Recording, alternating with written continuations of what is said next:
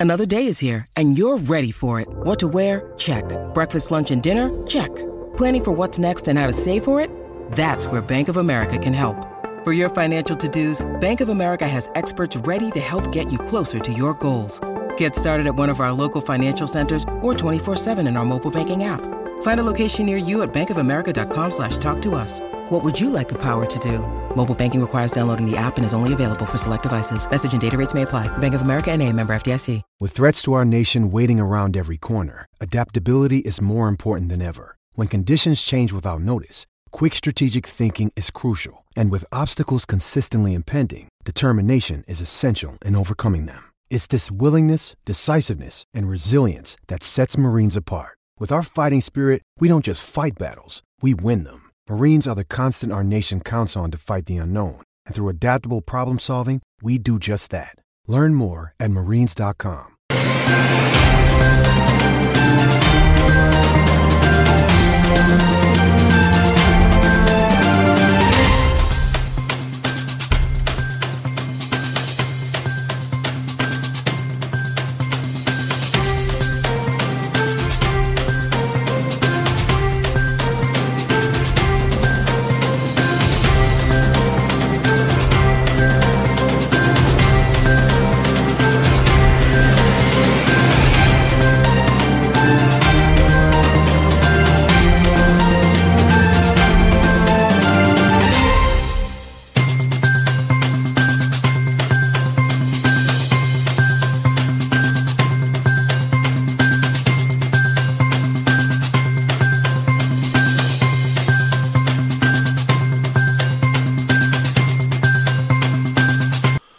Hello, good evening, and welcome to the LFC Day Trippers. This is a no transfer knowledge show. We're surprised we're doing this, to be honest with you. Um, it took us all by surprise. We said we'd do this at about 8 o'clock tonight. But um, we had a lovely chat on the Fatback 4 last night about Jude Bellingham, FSG, Liverpool's transfer policy, all that sort of stuff. So um, we thought we were going to get over that, go into a bit of winners and losers for the World Cup, and then um, the Enzo Fernandez stuff just exploded today. So myself and Kev are going to have a little chat about it. We're not going to keep you too long, probably 40 minutes. When we say 40, we probably mean an hour. Um, Give or take. yeah, give or take. Um, Kev, we were talking on the Fatback 4 last night about the possibility of signing Jude Bellingham. And, you know, it was kind of, it was agreed, um, quite agreed around the table that if it was going to happen with Jude Bellingham, was going to happen in the summer. And then Enzo Fernandez, his name comes up, okay? And when his name comes up, it's like, oh yeah, that's that's kind of out there as well. And Keith was kind of the one pushing the most, saying, "Oh, look, there's, there's really strong links here." Um, what do you make of all this, first of all? Because it doesn't, it just doesn't sound like something we do. You know what I mean? It just, Kev, it just doesn't sound like something we do. The Jude Bellingham thing, look, I've said for ages, Jude Bellingham should be done separate to any other transfer business because that's the sort of player he is. But two of them being sorted for the summer at that amount of money because he has a 200 million euro buyout clause. But I think if you go in somewhere north of 60, you probably get him, right? 60 to 70. But now you're looking at 170 million being put on the table in the summer for two players when we, we're all sitting here in full agreement. I think nearly every Liverpool fan saying we should probably get a midfielder um, in January. So, w- what do you make of all this? And by the way, disclaimer before Kev even starts talking: we don't know any information. We never claim to know any information. All we're doing is reporting and discussing on stuff we've seen online today. And it kind of made our decision today to come on when it was being reported amongst several Argentinian publica- publications that Liverpool had an agreement in principle for Enzo Fernandez. All right. First and foremost, the um, Enzo Fernandez stuff probably came about. He's an easy name to link because Melissa Reddy dropped his name in the summer. Uh, that he was a potential one to that we were going to look at if the Jude Bellingham deal fell through. So if you think back to then, that's when the first his name first dropped. People started to. He just signed for Benfica from River Plate, and he- the first I saw of him was Benfica were playing in the qualifiers, so I watched him and I was like, he's good, he's really good. So I kept an eye on him, and I've watched a fair bit of Benfica in Europe this season, and I've really been impressed with him. But to see to roll it forward to see what today after everything that's been dropped about Jude Bellingham over the weekend. It's mad. I mean, if you go on Transfermarkt, they have a valuation of him at 35 million euro. They bought him for 20, and the markup would be that. That that's about the general markup. If, and that was November 1st. After, given the World Cup that he's had, and he could be a World Cup winner, you know, next weekend at 21 years of age. And a key factor in Argentina winning the World Cup will be him. He's been that good. So, and apparently, been, it's been reported that he has a buyout of 120 million euro. I see. I've seen anything ranging from 120 to 200 million euros. Yeah, but either uh, way, either way, it's either way, it's nuts. It's 90 million pounds. Yeah. Is he worth that? No. Is he potentially worth that? Yeah. He, he's potentially worth that if he was 23, 24 and seasoned. You'd say, yeah, he could be. He could develop into that type of player. But it's he, he would. I, I, I don't think Jude Bellingham is a gamble at the fee that we're talking about that you guys were talking about last night. I don't think Jude Bellingham is a gamble. I think that's printing money. This, Kevin, Kevin Ball said it is 120 million euros, so 90 yeah, million it, pounds. Well, either way, it, it's it's not cheap. It would still be one of the most expensive midfielders ever in world football in the history of the game, and all on the strength of a good World Cup and a good first half of a season for Benfica. That's all this is on. He had a good season in at River Plate. We did well in the Copa Libertadores, but you're basing this all on half a good season at Benfica and a good World Cup. Hmm. And what and your eye test. That's all this is, is your eye test. I agree with you. I think sixty million is about the range where you want to I be. I think sixty to seventy million at. pounds is probably the, the, the range. Yeah. And, and you can put add ons and achievable yeah. add ons to yeah. bring it up to whatever fee you want to. Ba- Similar to what we've done with Darwin Núñez. Mm, but Bailey Jones yeah. asks, could this not be used to put pressure on Dortmund to lower the price in Bellingham? No. no, Bailey, I don't think so. I think, look, just going back to Bellingham quickly. If what's going on with Bellingham is to be believed, and if there's any substance to what you've seen during the World Cup with Liverpool players and Jude Bellingham, um, Jude Bellingham's destination, I and we've said it, I've said it anyway, and I'll I'll, st- I'll stay with it, has been known, I think, since the summer, right? Um, I think Liverpool would know the price, and Liverpool, if you believe all that stuff that's going on, Liverpool are willing to pay the price. Okay, yeah. so I don't think there's going to be. I wouldn't say there to be a hell of a lot of bargaining going on with Dortmund. It might be where Dortmund want 120 million pounds, and Liverpool say, "Well, I tell you what, we'll give you 100 million pounds, but we'll do 25 or 30 in add-ons." And that's where they find themselves. Yeah. So I don't think this is. I don't think this is related to Jude Bellingham in any way, and that's why it kind of shocks me that this isn't something we do. Having said that, there's loads of Liverpool fans out there that this is exactly what they want. You know, this is what they've been upset about for a long time, you know, just spend the money. And at the same time, they'd be telling you today, well, we don't, we won't get him. We won't get him. We don't do that. And we're like, well, you want this done. So if it gets done, will you have an issue? It's a bit weird. But I, I, have seen, I, but I've seen people on, I've seen one person on Twitter who talks a lot of sense on Twitter, right? Saying this could be actually happening because they could be just front loading um, yeah. the next three years spending. You know, That's where they could say what... they could say we're putting hundred and we're committing 170 to midfield here. We're going to commit 300 over the next three years, but literally that's 170 down, and you won't see it as big over the next two years. But we've made a massive change in midfield. I mean, we do something in defence and thing. Tom, sorry, Tom Hart and others have said, um, read Mo Chatra's post explain how both Jude and Fernandez could be possible. Mo Chatra writes some good stuff, but I stopped reading Mo Chatra when he came out with the stat that Liverpool used. I think it was something like 2% of their income on transfers, which was completely and utterly wrong. Okay. Um, and it was how that figure came about was insane. So I've kind of stopped reading his stuff. Yeah. Having said that, I will go and I might go and read it because a lot of people think it's brilliant. It's, I would more or less I'd I'd kind of lean on the Swiss Ramble if they were to come out and kind of financially put this in place for you. But that's just my personal thing because yeah. I I used to, I'd read a lot of Mo Chatra stuff, but when that stuff came out about um, oh, Liverpool use 2% of their income on transfers, I was like, well, that's complete and utter fucking horseshit. So I don't know why you're writing it. And it kind of tore me off a little bit. But that, that's not to say I won't go and look at it later. Um, Jake Semester says uh, his buyout is 120 million euros. But, Kev, we spoke, as I said, we spoke about it a lot last night. And I didn't, you know, people, a couple of people have asked us to do the show tonight on, on this Enzo Fernandez and what we think about it. I'm only I'm going on what we think, right? But I keep going back to Kev, and I'm really torn on this because I've constantly said if you're doing Jude Bellingham, he's he's he's over there being looked after. Yeah. Everything else. But having said that, Kev, if you're doing these two, okay, you're and none of them are being done in January, by the way. Are you going to go through the rest of the season with what you have? Or is it going to be a case of it's not 170, it's going to be 220 million pounds over the next six months on midfield?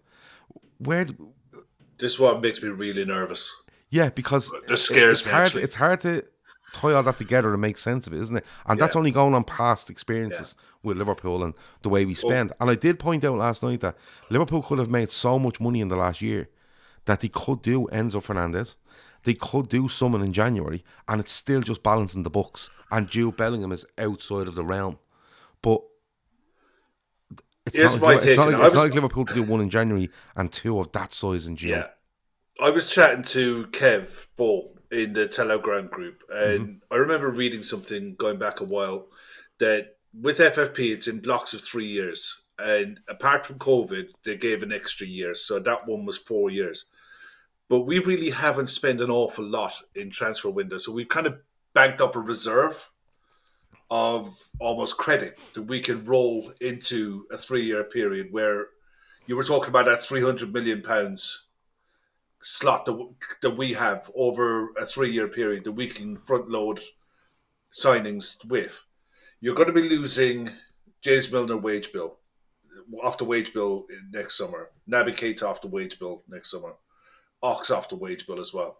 That's three decent earners coming off the wage bill. It's probably 300k plus a week. Yeah. You add Jude Bellingham into that. You add, I don't think it's going to be Enzo Fernandez, but you add an Enzo Fernandez type player, you know, a 40, 50 million pound central midfielder.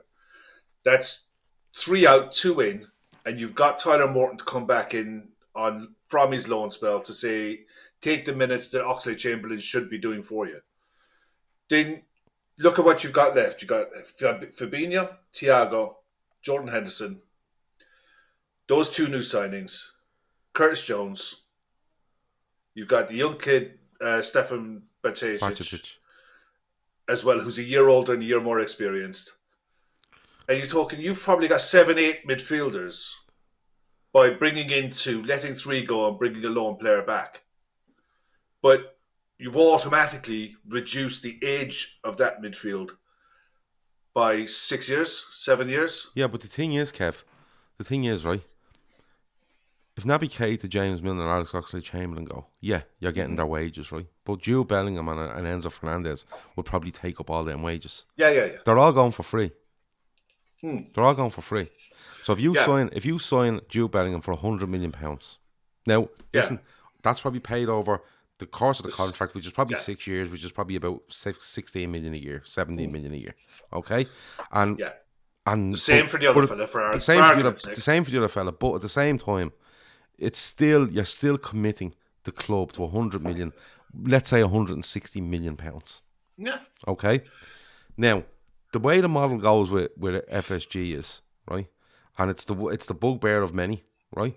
But it's the model and it's how it works is, is that they take in X amount and they spend X amount. They never really get left with a massive profit or left with a massive deficit, and that's taking COVID out of the situation because mm-hmm. that's just that's a, an outlier. You know what I mean? It's not Yeah. it's not normal football practice, right? It has to be a shift in what they're doing to do what they potentially could do here. It has to be a massive shift, or we they know they know that there's some investment coming in, a change of ownership, whatever it might be. Okay, and this is the precursor to that because Kev, as much as I've wanted FSG to go beyond the bounds sometimes and spend more, you know, just go that extra mile, even though it's out of what we usually do. 170 million quid, Kev, or 160 million quid is well beyond the bounds. Unless, as I said, they have made a fucking uh, outrageous amount of money in the last year. Here's the thing that would be true if Manchester United and Chelsea didn't go out this summer, that summer just gone, and spend over 200 million each. Mm-hmm. So the money clearly is there from the, the, spot, the sponsorship deal, the TV revenue, the prize money for competitions that we've been in and won and gone long a long way in. The revenue that the club gets in can sustain that level of spending, but it can't sustain, sustain that window in, window out. Mm-hmm. We can do this once every, say, five windows. So once every two and a half years, three years, you can go ham on a couple of really big key players that are going to see you over the next five years. And it just so happens that we, we might be coming into that window again. We think the last time we went big on a transfer window, we yeah, we sold Coutinho, but we reinvested that and probably more. The rest of the time, it was just drip we spent, we spent we spent quite a bit in the summer of 2016. Um, you know, you see and and 18 and 18, yeah, but but like uh, Dylan says, when no knowledge is available, I try to follow my gut. In this case, I think we have got Gio done and dusted. I think Enzo is one we want to be in the conversation for, and maybe Champions League dependent. Trouble Laker says FSG are ordering dinner knowing the next owners have the bill, and it's it's that's it's a, possible. Yeah, that's very possible. And Jake asks, can... and Jake asks, Gav, do you think if this happens, is being funded by FSG or potential new owners? Because, as I said, like, uh, and I keep saying it, you could make an argument around any of this. Like, mm. like you can make an argument about what way the ownership could go. You can make an any argument because there's angle, there's all sort of angles you can come from with this. But my my worry over this is Kev. If and it's not a worry, I suppose, because if you saw Jude Bellingham. You told me your son and Jude Bellingham and Enzo um, Fernandez in, in the summer. I'd be like fucking deadly. You know what I mean? Yeah. But and you know if FSG have found a way to do this, FSG have found a way to do this. But my worry is, and Shawnee touched on something last night where he said, you know, don't look two months, three months, six months down the line. They're looking a year down the line or two years down the line. And and yeah, you can say that, but when you look at what our midfield at the moment, you can go, well, have they been looking a year or two down the line? Because you have there is criticism there of how the midfield has oh, ended up massive. like this and how big the investment has to be in order to right that kind of wrong or that miscalculation or or just bad luck, whatever way you want to put it. But I'm st- but I still have to look at the 26th of December, Kev. Forget the League Cup against Man yeah, Yeah, yeah. I still yeah, have to look at the 26th of December and then going into not and then going into January and saying on the basis of what we've seen from this squad this season, we will struggle to get into the top four on what we have. And yep. yeah, Arsenal could fall off a cliff, City could fall off a cliff, but Newcastle mightn't, Chelsea mightn't, United mightn't. You know, we don't want to leave it too much where we're relying on others. Now, let's be honest, Kev.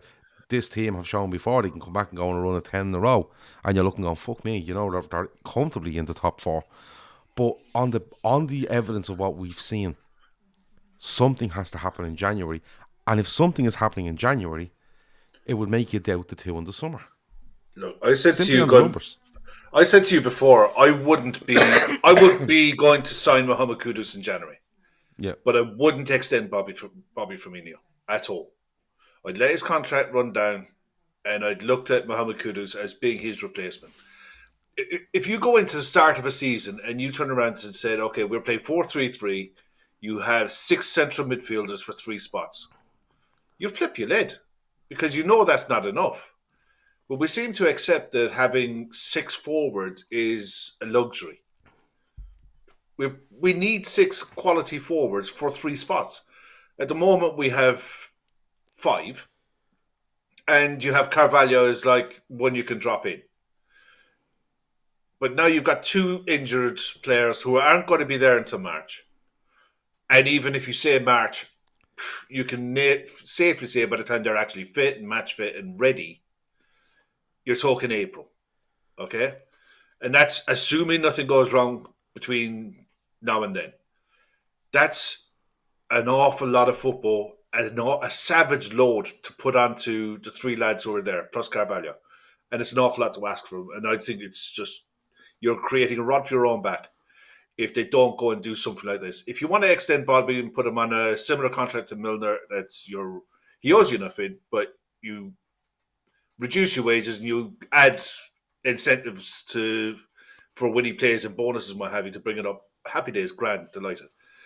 But you need six forwards if you're going to be playing 4 3 3, and you need six forwards that you can trust. There's definitely a conversation to be had about Diogo Jota. Even with the injuries that he's had now, he's got now. It's he's missed the bones of nearly. I looked it up earlier on. Since he signed for us, he's missed 200 days, just under, injured for us. He's missed nearly 50 games that he's missed through injury. And as much as I, lo- I, I rate him, he's really good. But you can't have another Naby Keita, another Oxlade Chamberlain in a forward position. Where you just can't afford ca- passengers. We just can't. I, I, I get that, Kev. But listen, come here and I tell you. It's Kaley Cuoco for Priceline. Ready to go to your happy place for a happy price? Well, why didn't you say so? Just download the Priceline app right now and save up to 60% on hotels. So, whether it's Cousin Kevin's Kazoo concert in Kansas City, go Kevin, or Becky's Bachelorette Bash in Bermuda, you never have to miss a trip ever again. So, download the Priceline app today. Your savings are waiting. Go to your happy place for a happy price. Go to your happy price, Priceline. Jota, the injuries he got, I think he gets one at Portugal. Right, I think he might get one away at Portugal, and the other one he gets is just very unfortunate. It's against um, it's against City, isn't it? At, at Anfield, right? But it's not. Uh, Diogo Jota has been out with two injuries where he, he's kept him out for three and four months, I think, right? Mm. Each. It's not like he's turning around, Kevin. Oh, Jota's out for a while. even week. back at Wolves, mate. Jota, even at Wolves, he had injury. He had oh yeah, no, and I'm sure, did, I'm sure he did have injuries all the way through. I, am sure he did. And listen, uh, if he comes back in March and in May we're going, he's gone out again for three months. You, you, I genuinely do think you have a conversation about it. But I kind of give more leeway to them players that are out for three months at a time because of it, because that injury is three months than somebody that's oh, he took a knock, he won't be out, he won't be here this weekend, and then he's fucking missing for six months. Oh yeah, I'm not putting you know, him in the same boat as Naby Keita but, yet. But the, but the forward thing, like we've got the forward thing has been very quiet because we've gone on about midfield, and now now it seems to be oh midfield looks like we might get one or two. What's going on with the forward line? Like there's only so much you can do. Is it a case of though, and I don't. No matter who you agree with or you don't agree with when it comes to Liverpool's transfers or squad or stuff, everyone's been in agreement with regards to the midfield. Everyone's been in agreement that Ox is probably there too long. Naby Keita. Yeah. Milner, I've no issue with because Milner's only in the spotlight because of other mistakes we've made. But I think this might be his last season there, right? But when you look back at Klopp, and he spoke about the midfielders in the summer. Now he he, he clarifies that later on where he says, "Look, he's are probably right. I you know I probably did need another one because he went on about numbers." The amount, the numbers, yeah. the midfield, he had eight midfielders. I think he said he had at the time. It's not numbers. Who can we guess? So eight kind of feels like the right number of midfielders to have, even though we played yeah. three in there the majority of the time. but you know, they're multifunctional. You you can see like a if an ox is fit, he can go out and play right hand side of a front. You know, um, Elliott can play in, in a ten if you wanted, or out again forward on the right. You know, if you wanted the class Carvalho as a midfielder, he can go and play on the left. But eight seems to be that number. Could it be just a case of? Could it be just a case of the club looking and saying, the numbers we need, okay, are this, and we're going to lose three of them. Okay, now we need to replace three of those. They're not like it would be easy for the club to turn and go, them three are gone, but the rest are good, and them two are young, but they'll come on and them on, and and we bring in, let's bring in one okay? And then we're down to six or seven midfielders if you jumble it all together. And that's kind of okay, seven. It could be just a case, Kev, where the club have gone, no, eight's probably the number. Three are going to leave. We need to bring three in because you have to remember, even if you bring in Jude Bellingham, Enzo Fernandez, and Caicedo, right? Just for argument's okay. sake, right? Yeah, Just yeah. for sake, argument's sake, right? In the next six months. You still then have to look at who's who the other five are The other five are Curtis Jones, right, who is out quite a bit, okay, Yeah. and hasn't kicked on. You've got Harvey Elliott, who I think has been really good for Liverpool. I think he's got harsh treatment because of the form of the team and what's been expected of him so early. But I think he's, he's going to progress into a really good player. But then the other three are Thiago, who's getting on, okay, and has injuries. Henderson, who's had a really good World Cup, by the way, uh, as it went on, but it's still 32, 33 years of age, Yeah, right? 33 next year. and Fabinho, who's not getting any younger and is picking up injuries and loss of form. These three aren't going to fix everything for the next 10 years or the next five years. But you still have to bring them in because no matter how solid them three are, and you want to play them three, the backup to them, if you want even Thiago, Fabinho, Henderson, Curtis Jones, and Harvey Elliott to be our backup, there's still holes in that. There's still Yeah. holes there, Kev. So maybe has the club turned around and thought, no, this has to be a fucking revolution in midfield here because if we don't spend it now, it's going to affect us on the pitch, which will then affect affect our ability to attract. And yet they're working on a timescale here. Look, the time is set for Jurgen Klopp at 2026 as it stands, and they have to do everything they can to get the best out of Jurgen Klopp and the squad he has. Well, maybe, you were saying- maybe I'm just talking bollocks. No, but no, that's you were go- you like got- to me. You were saying last night uh, something along the similar lines, but over the last however long we've been, you know, th- these shows have been going. Midfield has always been. It was always last summer was building up to a crescendo. Really, that if nothing happened last summer, we were storing up a huge problem for the summer of 22-3. and we, s- we're still assuming Bobby, if he's going to sign an extension, stays. You know, he was the other one who whose contract was running out, and there was. You look at the comment that Mike Gordon said as well that um, they could sustain being out of the Champions League for one year. Yeah. I ain't They only have to resist, they only have to do that though because the Yeah, following because of the new rules, yeah. the the uh, uh, the word always escapes me, but it's basically Saviors co- of football have changed the rules. yeah. it's it's your it's your coefficient and your and your Yeah. um your standing within European football will which will basically get you in. Yeah, and but in fairness, you don't want to be that team either because that team will still have to go through massive qualification issue, you know, to to get into the Champions League proper. But even still, it's um, I think if you're going to go big in the summer, it has to be this summer coming because they've just left, they've kicked the can down the road so far that they're out of road now.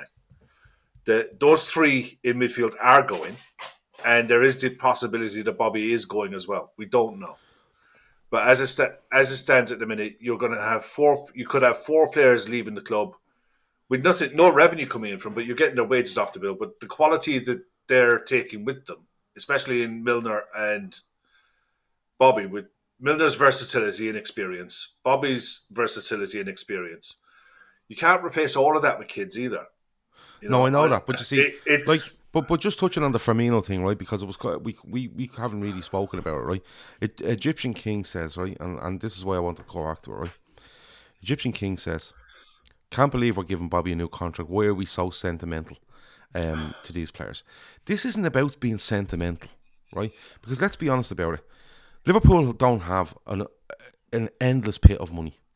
Okay, so let's say, for argument's sake, just I'll go back to the same scenario. Liverpool sign two hundred and twenty million pound worth of midfielders in Enzo Fernandez, Moises Caicedo, um, Moises Caicedo, whatever. I, I always just say Caicedo because I, his first name. I, don't know, yeah. I just call him Moses, right? Um, and uh, Jude Bellingham, right? And Roberto Firmino's contract runs out, and he goes. And Liverpool just don't have the funds to go and sign what they think can come into this team. You have to remember, you can't just sign a player and say, oh, well, Firmino's not fucking good enough anymore. He's gone. Sign this fella, right? Doesn't happen like that. Very rare that you get a player in for next to fucking nothing and he's unbelievable, right? This, this is actually part of a planning, right? So, what I see with Firmino is, and this is where I see, this is where I'm kind of okay with Firmino and uh, signing a new deal. Where Fir- Firmino will probably extend for two years, okay, right? So what'll happen is, in my opinion, or what should happen, and I'm okay with it, is that yeah, you have Salah, you have Firmino, you have Jota, Diaz, and you have Darwin Núñez, Okay, and Liverpool do all this stuff in the summer where they get their get their new midfield in, right? And those midfielders will need people around them, the likes of a Henderson, right? Salah, Firmino, they're all Alisson, Van Dijk, all these Robertson, loads of them are there, right? Because they're all fucking there uh, quite a few years to bed these players in, right? Even Thiago Fabinho, whatever it might be, right? Having Thiago's not obviously not there as long as others, but he's mega experienced. His experience right? stays yeah. Yeah. So you get these players in, you bed them in, and then when you get to the following summer, you say to yourself, right, okay, Bobby has a year left. What we're going to do is we're going to bring in now. We're going to look at a forward option, and when we bring in this forward option, Firmino will still be in the squad for the year. But if this player beds in really well, brilliant. If he doesn't, Firmino can still do a job for you. This isn't sentimentality. This is numbers. It's a numbers game. It's an experience game. He's actually in really good form at the moment, Roberto Firmino for Liverpool. Okay, he's picking up the odd injury, but we can't just let a fella walk out the door. It'd be like, like genuinely, it'd be like letting Keita, Milner, Oxlade Chamberlain walk out the door and go, um, "We're not bringing anyone in, right? We're not bringing anyone in. You ha- you can't fix it all at the one time. How many teams have you ever seen go out and sign fucking loads of players, right? And four, And five, six, and they walk straight away. They just don't. They just don't. The only time I've ever really seen it happen was Chelsea, probably when they just went mental in 2003 or 4 and went and won a title because the, the jump in quality they got was just ridiculous. But uh, Rob, like Firmino, possibly on reduced wages, a two year extension. Again, seeing himself in a certain role within the squad because I'm under no illusions.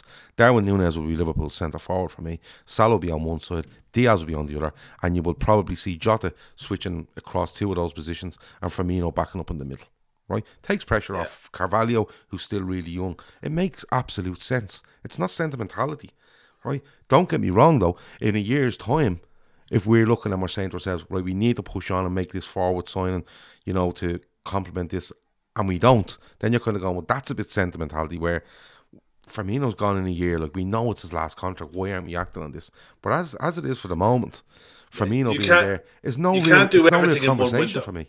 No, you can't do everything in one window. And if you're talking about spending two, the balls of two hundred million pounds on your midfield, you still have to look at the fact that as you're doing this, Virgil and Joel Matip are getting a year older as well.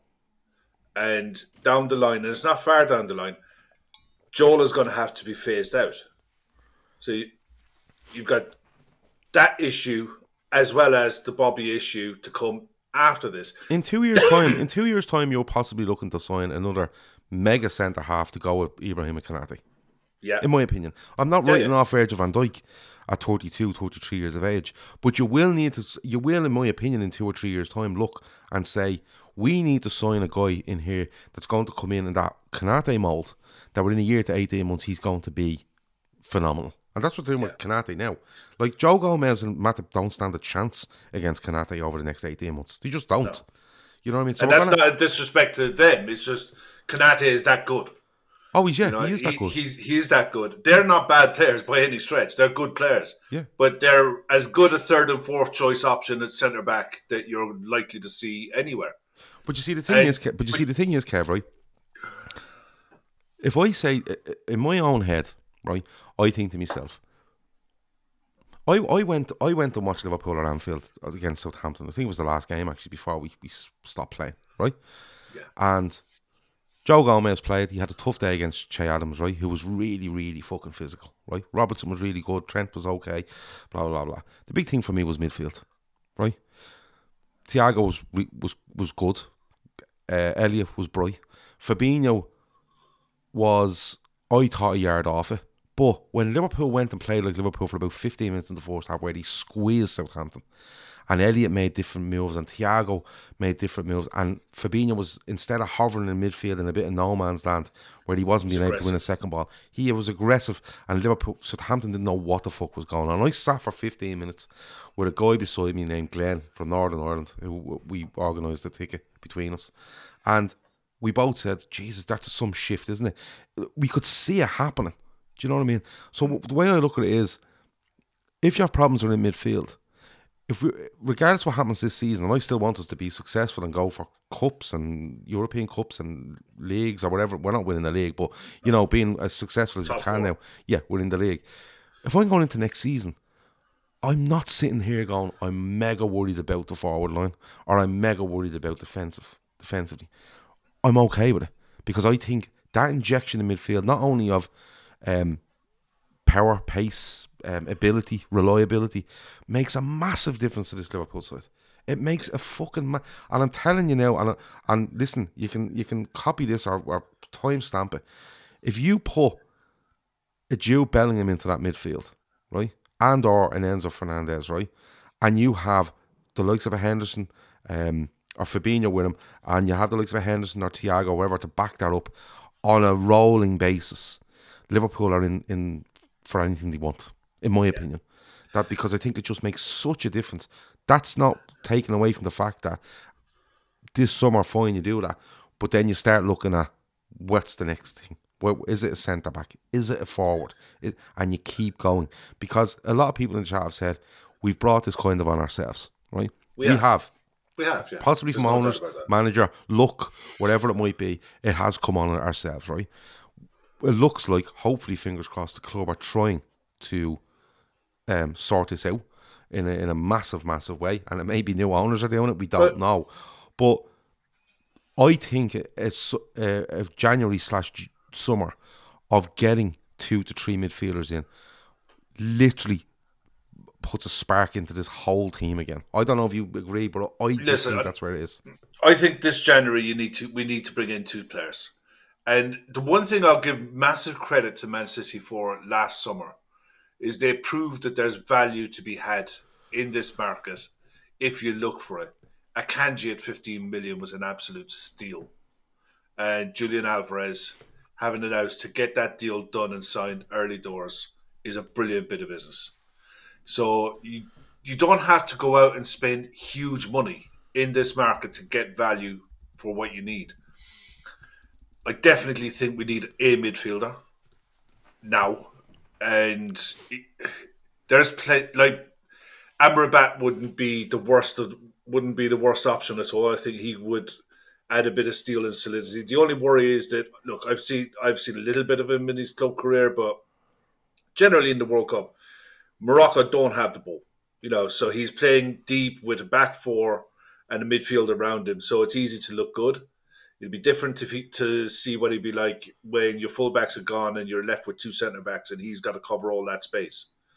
But at the same time, he would be at 26 years of age, good value signing. You don't have to get fleas for him, but you you don't have to pay the earth for someone like that. There, there are players out there, and I can't get away from Mohamed Kudus at 34, 35 million pounds.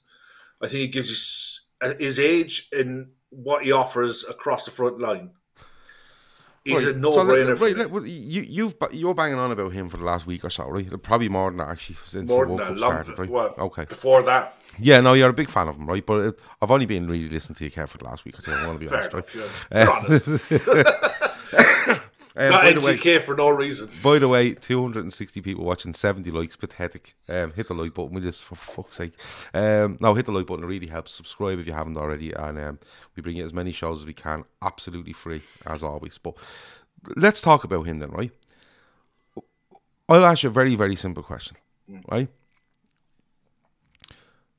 You bring him in, okay? And he comes in, let's just say he comes in in the summer. Just let's say he comes in in the summer. Okay, yeah. Um, we Bobby signs an extension. Well, we bring this fella in. he- He's good value. You bring him in. Are you of the opinion that he becomes a real asset to Liverpool across the front line, or a real, you know, if if Darwin Núñez is playing through the middle, he's a real option to be his backup. Like, how highly do you rate this fella? Is it just the fact that it's thirty five million that's attracting you, or is it the case of no? I could re- I could really see him being a big player for Liverpool. anytime I've watched him for Ajax, he's just a live wire. And I watched him against us, and he scored his he scored a goal for Ajax against us in the Champions League at Anfield, and he's just alive. You know, he, he's he's quick. He can play across the front three, either any position. He's um, strong, young, eager to learn, and he's he's everything that we should be looking for in a player, in a forward. And you just put him into the into the group. You put him into the mix. Take the weight off. Sal- ideally, take the weight off Salah, and you're taking the weight off of, of Jota and the rest. He's not going to be your main man, but he could be your main man in two or three years' time. I, I, I'm pretty sure he's only 20, 21. Yeah. But everything that I've seen of him tells me he is an absolute superstar in the making. Okay. And uh, I, I have a feel. I, I just think wherever his next move is, I I think it'll probably be Germany. I Okay, wouldn't be so, a bit so let, surprised let me if put it's it this way. Let me put it this way then, right? Them two midfielders are we're talking about tonight in um, Enzo Bellingham and Enzo Fernandez. Yeah. Okay. They're done this summer. If Liverpool were to go and sign Kudus yeah. in January for 35 million, what way do you feel about that? Because it's probably the timing of it that feels more appealing. Where if we had those two players in and then he comes in, you're going, oh, well, he can go up front and he can do this. But would you pin him coming into Liverpool and playing in that midfield like you said he can as I part of he- trying to achieve what we can get from the from this season? I don't think he could play as an eight. I think he could play as a second striker. He could play as a nine, a false nine, whatever. Hmm. But he gives you a chance of getting the top four.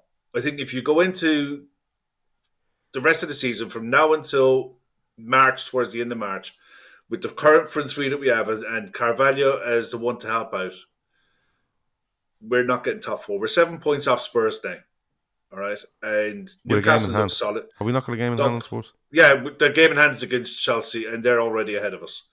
You said yourself, we don't look any great shakes. And if you're putting all of the pressure on those front three, and they're going to have to play every game, you know, you might be able to rotate one in and out here and there and rest them during games. But the volume of games are going to come thick and fast, and they physically won't be able to hold up Right. and keep their quality going for the others to come back. The Diaz injury has to trigger a move for a, a forward to come in just to help him. That's all they they need someone to come in and help him out. If we win a They game in hand, if we win a game in hand, we'd be four points off the top four. I know. With, with, with still- 24 with 23 care. games to go. Spurs are better equipped to, than what we are at the moment to end the season stronger, to carry on than what we are with the current front three that we have. Bear in mind, you've got Henderson, Fabinho, Thiago, Naby coming back, Ox coming back. We're just we're short. We were short at the start of the season, and we're short now, and we're still short. So the And coolest thing, the coolest thing, right? he um, helps. He It gives you a helps. chance. It helps in a forward sense.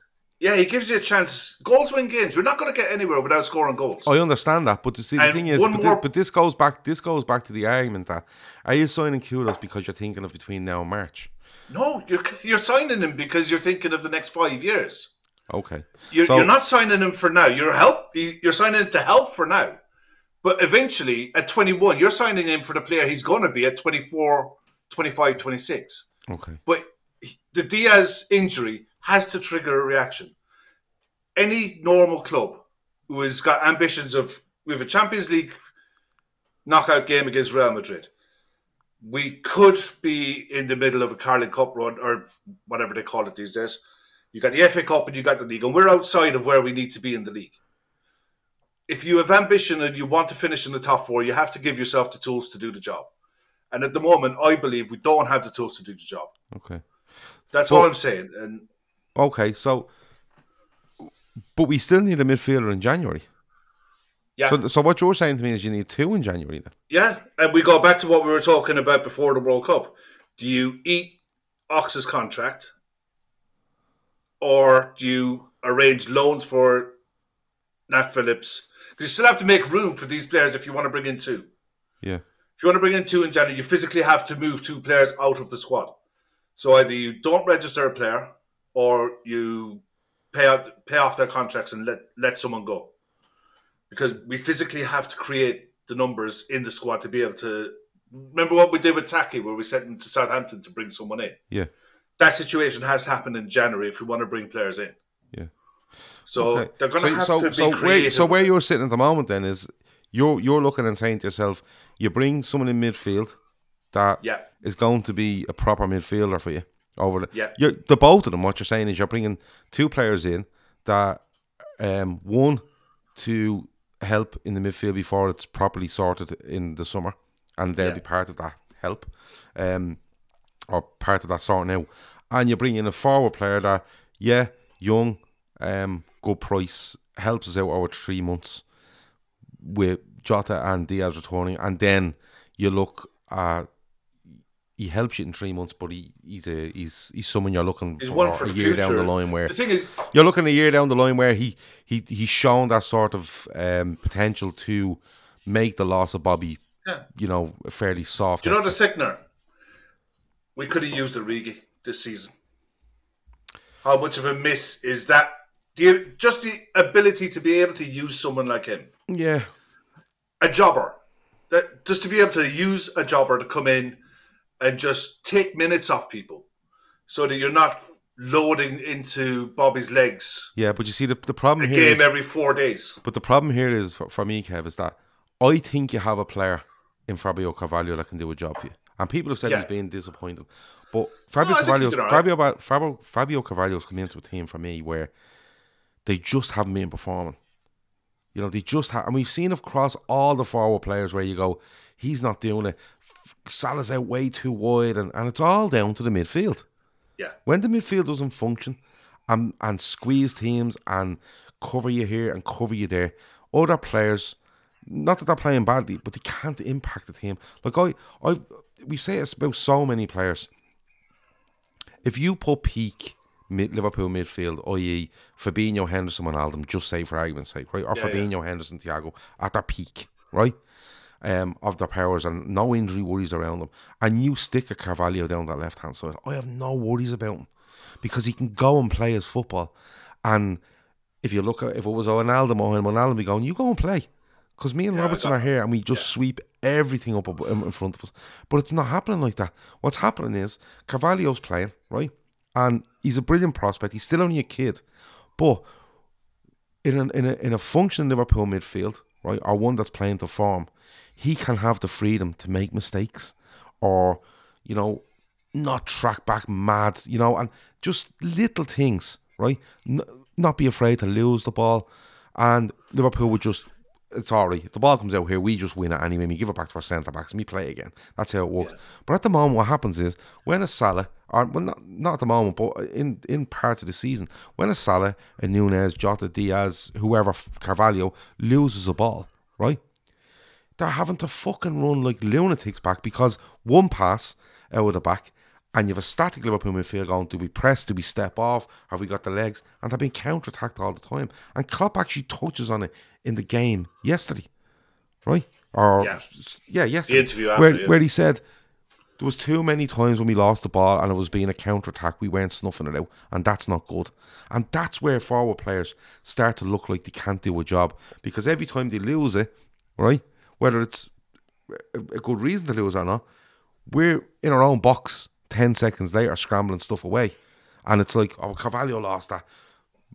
Mane's lost loads of footballs to Liverpool over the years. Yeah. Salah's done the same. Firmino's done the same. But what happens? Liverpool crack into you immediately and they don't give you a chance. The only chance they give you is to play a percentage ball up front and the two centre halves snuff it out. That's what happens. And if I think you'll see better from certain players, although they're still young, if Liverpool fix this midfield.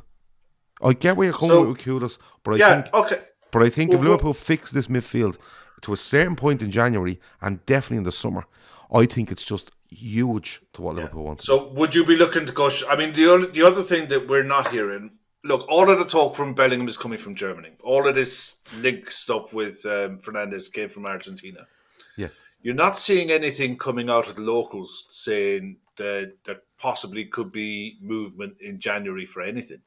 no, Now, I think if the club, I think if there was nothing in the Bellingham stuff, the club would have shut it down straight away. They'd have leaked left, right, and center. Look, we are not interested in Jude Bellingham. He's out of our price range. We're not interested. Yeah. Because they would have looked. They, they don't want to look like idiots again. They look like idiots because of what happened with with Tchouaméni. They the world and their dog knew that we were linked with him, and it just you know we and we he went with someone else. It'd be interesting to see in the next few days the likes of a James Pearce or someone else to come out and say, "Look, yeah, this stuff coming out of Argentina is just to really force Real Madrid's hand to make a move," which is entirely possible.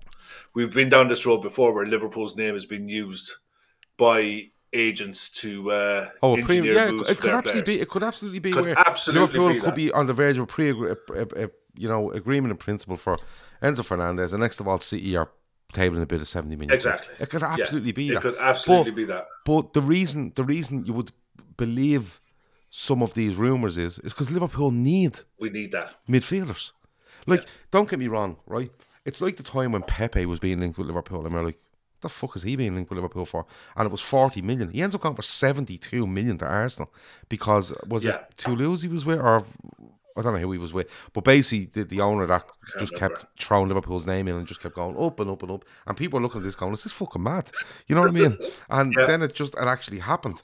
You know, the sort of way. But I, you're right. You haven't seen an awful lot of stuff where it's going, yeah, Enzo Fernandez agreement in principle because you have to remember both Benfica and Borussia Dortmund are still in the Champions League, so it's not something where you're going. They're out of the Champions League. They'll take the money now.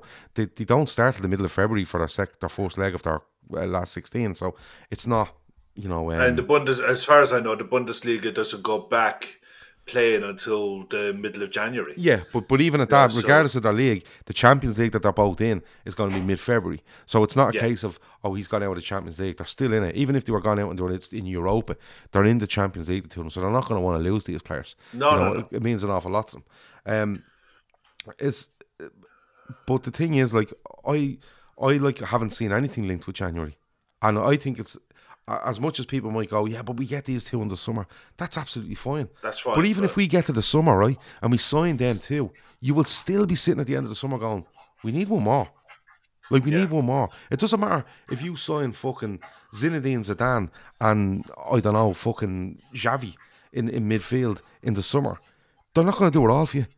You still need one more. So that one more for me, even if, and I don't know, I don't know, I don't know if Bellingham or fucking Enzo Fernandez ends up at Liverpool, but we will need two in the summer.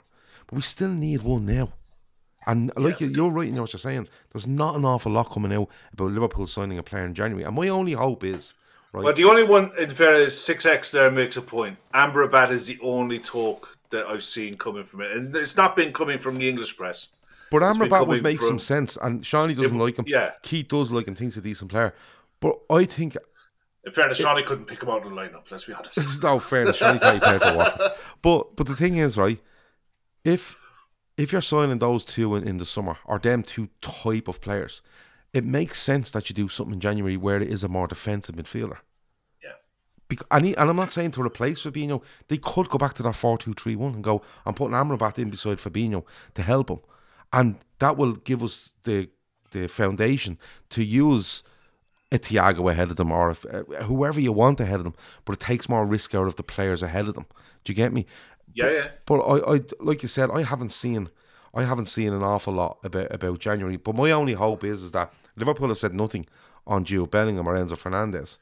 I really hope they both sign with Liverpool because I've been I'm really, delighted with life. I, I'm really impressed with both of them in the World Cup. Um, Yeah. Fernandez misses that penalty tonight, but you know, Don't matter. Everyone misses fucking penalties. But I thought he's been excellent for Argentina when I've seen him, and Bellingham has been just brilliant, right? But but the thing is, like, He's got them- eight caps. All he's got is eight caps. Enzo Fernandez has got eight caps for Argentina. yeah, and five of them are in this World. Cup. It's absolutely nothing. Yeah. And a goal and an assist. And he's been the best of our midfielders. McAllister's had a great a great World Cup as well. You know, and we all the talk before the World Cup was Moses Caicedo, this, that, and the other. And Caicedo was okay. He's good. And he's had a good season. But McAllister's been McAllister's been excellent. No, He has McAllister- been. He has Mc- been excellent. McAllister has that Gini Wijnaldum vibe about it. That he's an absolute well, dog. You see, the, thing is for me, I think I think Chelsea sign Declan Rice and Caicedo or McAllister in the summer. Ooh, there was the other one. Mason Mount. Remember uh, at the start of the Yeah, World Cup, there Mason, was Mason Mount isn't Mason Mount isn't going to play an for you. No, And he doesn't, and it doesn't make sense for Mason Mount in January if you're bringing in these two style of players. If it that's if that's them two in the summer, because Enzo Fernandez, Enzo Fernandez is gets up and down, really good footballer, really Yeah, good yeah. Oh, technique, yeah, and Bellingham is just like all action. Bellingham is like fucking Gerrard Mark two. If you're putting him in Liverpool side for me, so what you look- what where do you look then? Because when you look the other side of that, you've got Henderson who can play where you think Bellingham might play. You've got Thiago who can play where you think Enzo Fernandez would like to play. You've got Curtis Jones who's probably in that left hand side mold as well. You've Yeah. got um, you've got Elliott Harvey who's in that right well. hand side role. So, so it all points to a defensive kind of job there. You know what I mean? That Um, goes back to Amrabat, doesn't it? it does, but I I would go with Caicedo because I think he can play the, the, the defensive role. I do as well, but uh, he's I do, he's one that I think Brighton will Brighton hold old cards with someone like him. Yeah, what the cost? You he's, know, he's a big I contract mean, as well. Yeah, they, and you look at what they got for they got sixty three million for Cucurella. Yeah, They'll probably be looking for a bit more for Caicedo, given that he's a bit younger. It's a different, it's a more advanced position, and they, everyone knows that we're not in a position to uh, be picky about Yeah. certain things. I'm just You know, my so- my only hope behind it all is if Liverpool have said nothing over these two players, they've probably said nothing over the third player, and that third player could be on the way into Anfield quicker than the other two we're thinking of in the summer.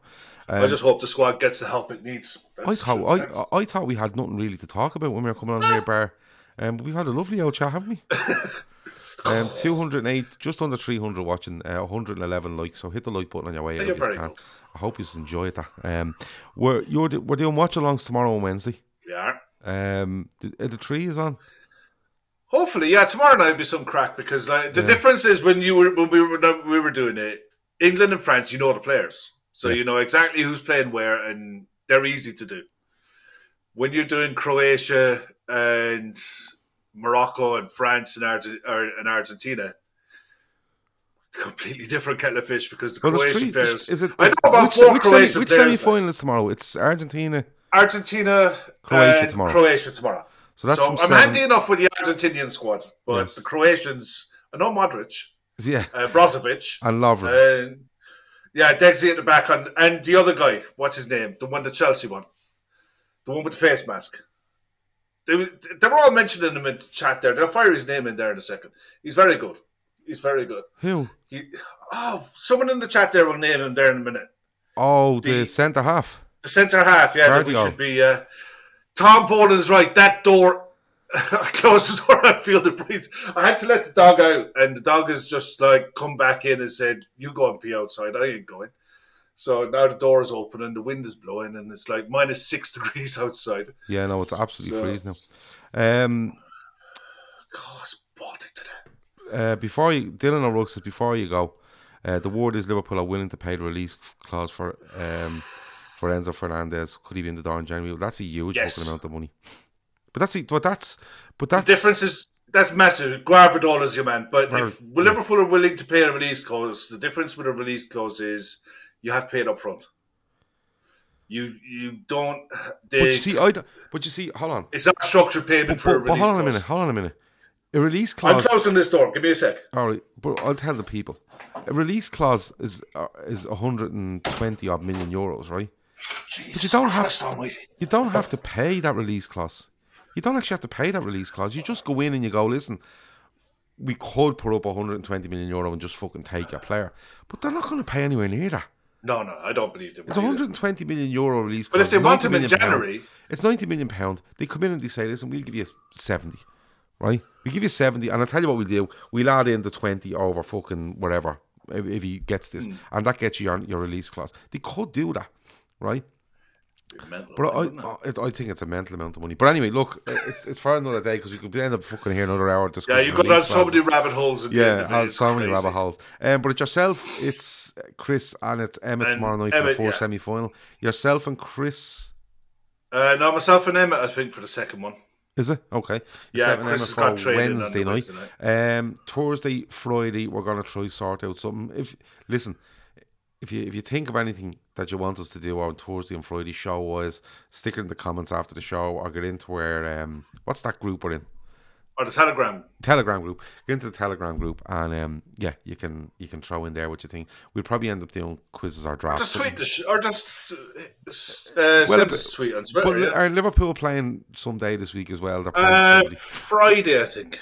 Friday, so we might do Friday, two around Friday. o'clock. Two o'clock on Friday. Listen, we're going to get through the semi Milan. tomorrow. We're going to get through the semi on Wednesday, and then we'll start discussing Thursday and Friday. That's what we usually do.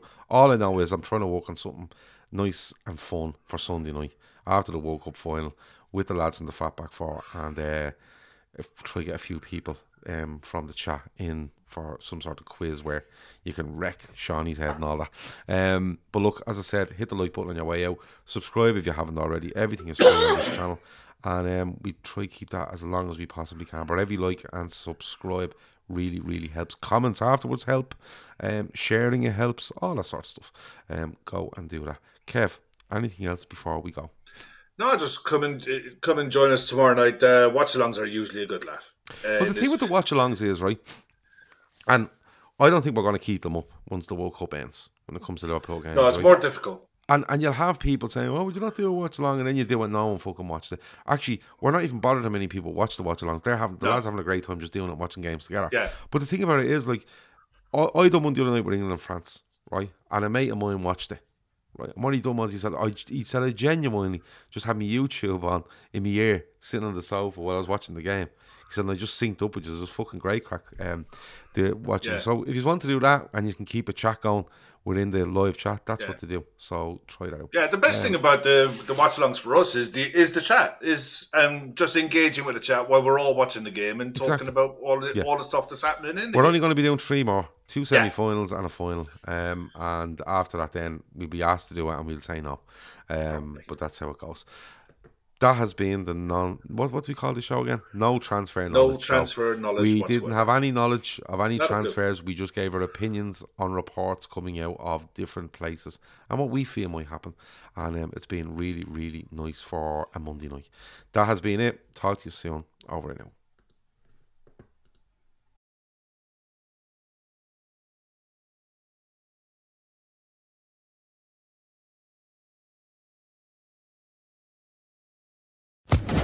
Social Podcast Network.